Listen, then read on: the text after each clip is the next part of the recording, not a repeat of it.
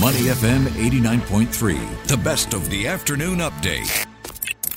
What's trending on Money FM 89.3?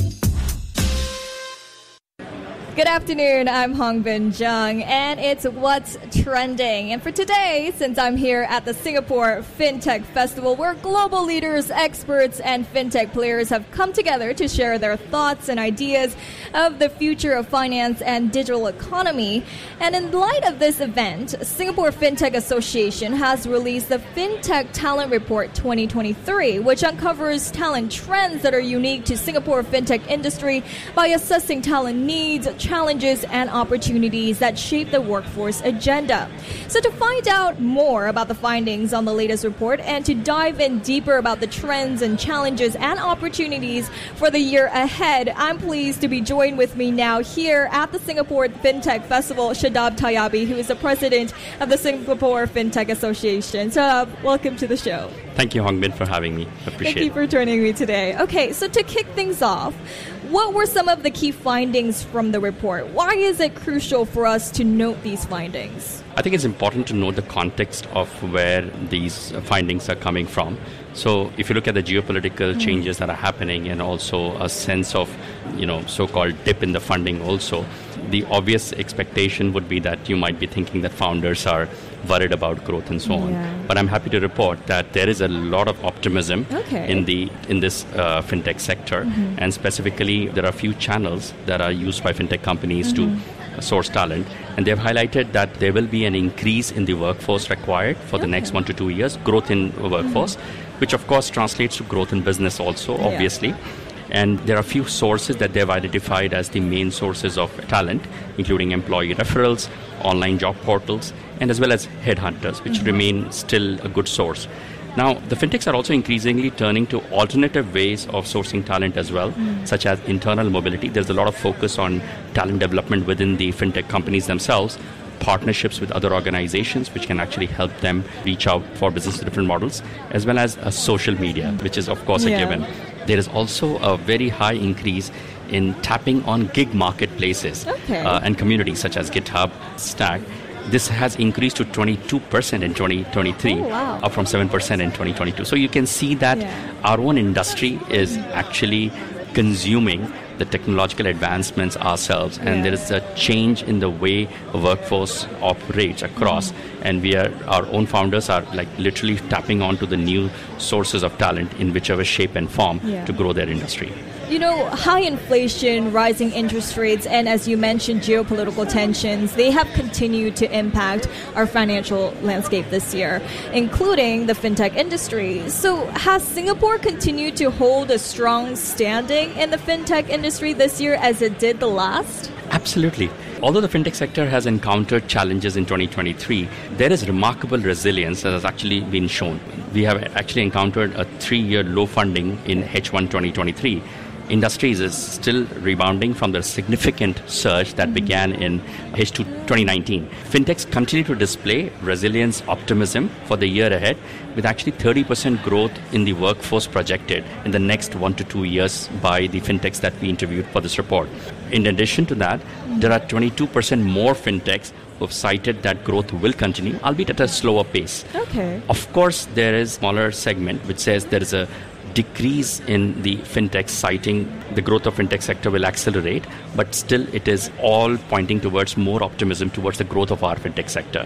In terms of factors which are impacting this hiring forecast, there is an increase in fintech citing limited funding and investment, but overall there is still optimism about growth, which is really projected within the report itself. I see. I mean, as you mentioned, the fintech sector did encounter these challenges, but despite encountering these challenges, they were able to thrive and adapt to the current landscape. And that was outlined in the report as well. So how were they able to do so? How were they able to overcome problems such as talent shortage? I think it's a lot to do with the mix of different factors. I would clearly highlight that our fintechs are extremely, I would say, adaptable. Mm-hmm. So the fintech founders know how to change the tact if it's required. So one aspect is, of course, tapping on to the existing talent pool. So, of course, as fintechs, one of the key challenges that always remain is there is an increased expectation in the salaries that the employees want. There is always that attraction towards incumbents. But if you look at these challenges, you realize that no, they are not the only factors that is limiting them. The fintech founders are inventive or creative enough to look for alternate talent pools as well. One is making sure that there is less attrition, which is also reflected in the report that almost 10 to 15% of the attrition rate has remained constant for 2022, even though with so many headwinds. There is also a 10% increase in the number of employees who have stayed in a company for more than 3 years. Mm-hmm. So these are all signs of growth and of optimism. But more importantly, from a fintech founder's perspective, they are putting in the efforts of finding more talent from alternate sources as well. So universities are not the only talent pool, or experienced workers are not the only talent pool. I can cite some examples of our fintech companies who have actually removed the qualification of a degree in terms of hiring individuals. Oh, wow. They are okay to hire polytechnic graduates directly because it's all skills-based. It's all about the ability to learn. In fact, President Tharman, in his earlier speech today, we were very fortunate to have him open our Singapore FinTech Festival. He highlighted clearly that it's not about what you know. It's all about willing to learn and your continuous learning approach, which is what a lot of our fintechs have been focusing on as well. They are grooming their internal talent. They are putting more effort and time and resources into learning and development. There has been an increased spend in the amount per employee that our fintechs are spending. More than 62% are spending more than $500 every year. So these are all signs of showing how the fintechs are focusing on their existing talent pool. The other part I want to highlight is the ability to look for alternate talent pools, specifically mid-career professionals. Oh. People who are above 35, 40s, who have a technological background and experience, but they have not had the ability to so-called break into the fintech sector, or they may have issues or transformation happening in their own industries. They are looking forward to joining fintech industry. But you cannot train someone to be a programmer in, let's say, Python or some of those more advanced languages right away. So there is mid-career conversion programs that even SFA, our own association, is running in collaboration with Workforce Singapore as an example. We have already had 2 cohorts. We were very lucky to have too much enthusiasm coming in.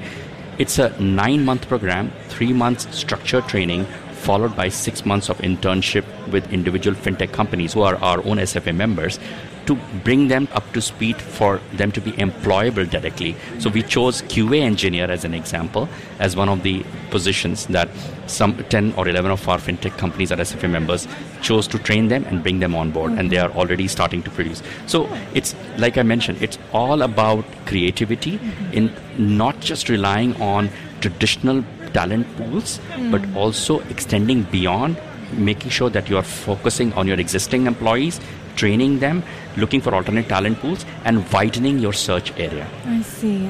I mean, you mentioned some of the trends that you saw within the industry when seeking out for talent. So is talent consideration still critical? Talent consideration will always be critical. I mean, it is what drives business growth. And there's an obvious question that gets asked all the time, that with the advent of AI, sorry, I'm doing your job here. With the advent of AI, sometimes there is always that, I mean, that obvious question, are they going to replace jobs? Well, the fact is they are probably going to replace some jobs, but there will be new jobs that are going to be created as well, because now you're looking at an increased demand for programmers, specifically on AI, blockchain, and some of these new emerging technologies, which were not available earlier. In fact, I will quote President Tharman again from his speech earlier today. He did talk about how AI may transform industries from a workforce perspective, but there is a completely new, different paradigm that he talked about, which was upending the overall workforce as well. So basically, some of the jobs may get promoted to a higher salary base just because they are able to use the new technologies to create more efficiency. While there may be normalization of salaries and wages across very high-end paying salary, you know, just because you are able to service a much larger set of customers with that same level of resources required. I mean, one of the biggest overarching themes of this year at the festival is, of course, AI. And you did mention how, you know, AI, if you think of it a bad way, it will take over some of our jobs, but not all jobs. It does create some of the jobs as well. So was there, you know, a main emerging skill employers sought out for when recruiting talent in terms of AI? Specifically, yes. The short answer is yes. So overall, in our report, in our survey, we found that there's an increase of about 10% in AI engineers, 10% increase in technology service management roles, as well as cybersecurity specialists. So these are some of those niche roles which will increase in demand as we go forward. And of course, blockchain engineers as well. And this is all not for the longer term. This is for the next 1 to 2 years. So there is going to be a huge demand for that.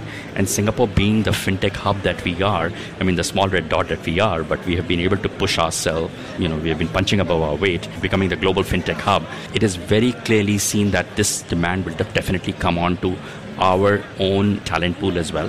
And I think that's where we are working very closely. The SFA is working very closely with the universities, with the polytechnics in helping them design their curriculum. We work with them on FinTech Foundation courses to train up the people who are not from the FinTech industry and financial services industry.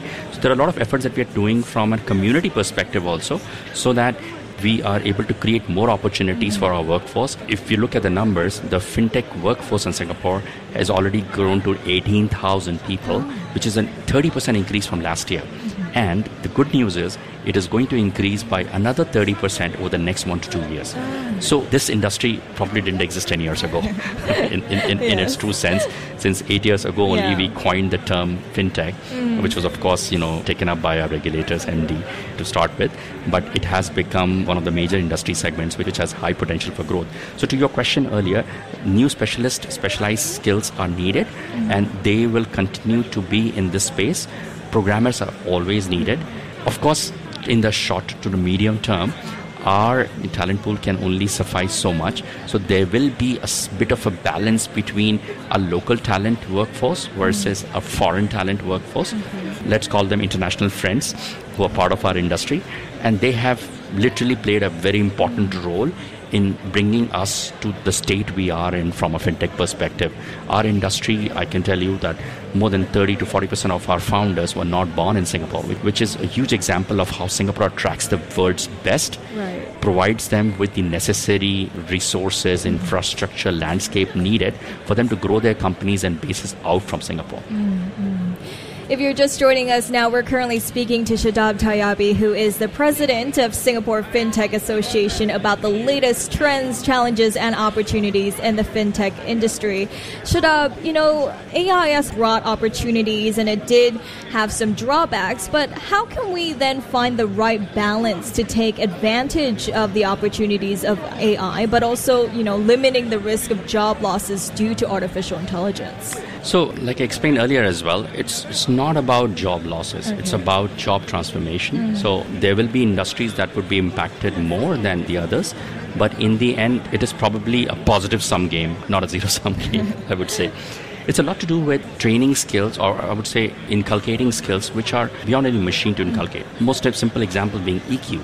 You cannot train a machine to have an EQ. You can train it to have cognitive abilities, probably better than individuals or humans in the short run, you know, with the current technologies we have, but not EQ. So we are actually moving towards a state where people who understand AI will probably be doing much better than people who do not understand AI. Now, it's all about using the technology to their best defense, and it is not limited to our fintechs or financial services sector. It is actually expansive across. We were given examples of how healthcare sector is being transformed as well, where doctors will probably get a lot more support from AI to take care of more patients. There will be more patients being served by individual nurses and the service staff as well. So all those things are coming in as well. But from a fintech perspective, specifically AI, the balance is EQ. Most importantly is continuous learning. So even our fintech professionals, there's a huge demand for programmers. There's a huge demand for product managers, project managers, solution architects. But there's an equally huge demand for people who understand the usage of AI in the customer use cases. And that cannot be learned or replaced by an AI. Okay. Well, going forward then, what can we expect for the year ahead in the fintech industry? Can we see more opportunities? I mean, what kind of opportunities do you expect? Definitely, there's going to be a marked increase in the fintech sector's workforce. As highlighted in our report, it's 30% that most of the fintechs are sort of projecting in the next 1 to 2 years. So that will definitely bring a higher demand for software developers, product managers, project managers, as well as data analysts. But that is from the fintech sector perspective. Now, the reality is, where is fintech taking this all towards? Fintech, I think the biggest advantage that fintech brings on the table is financial inclusion. There is a very, very huge social cost to getting financial inclusion or underbanked and unbanked people getting access to financial services using fintech, which is what was highlighted by the IMF MD earlier today as well at the opening stage. We are very fortunate to have the IMF MD, the World Bank president, and of course our very own President Tharman, who is already a global voice on finance, to be able to open our fintech festivals. That's a huge, big win for us.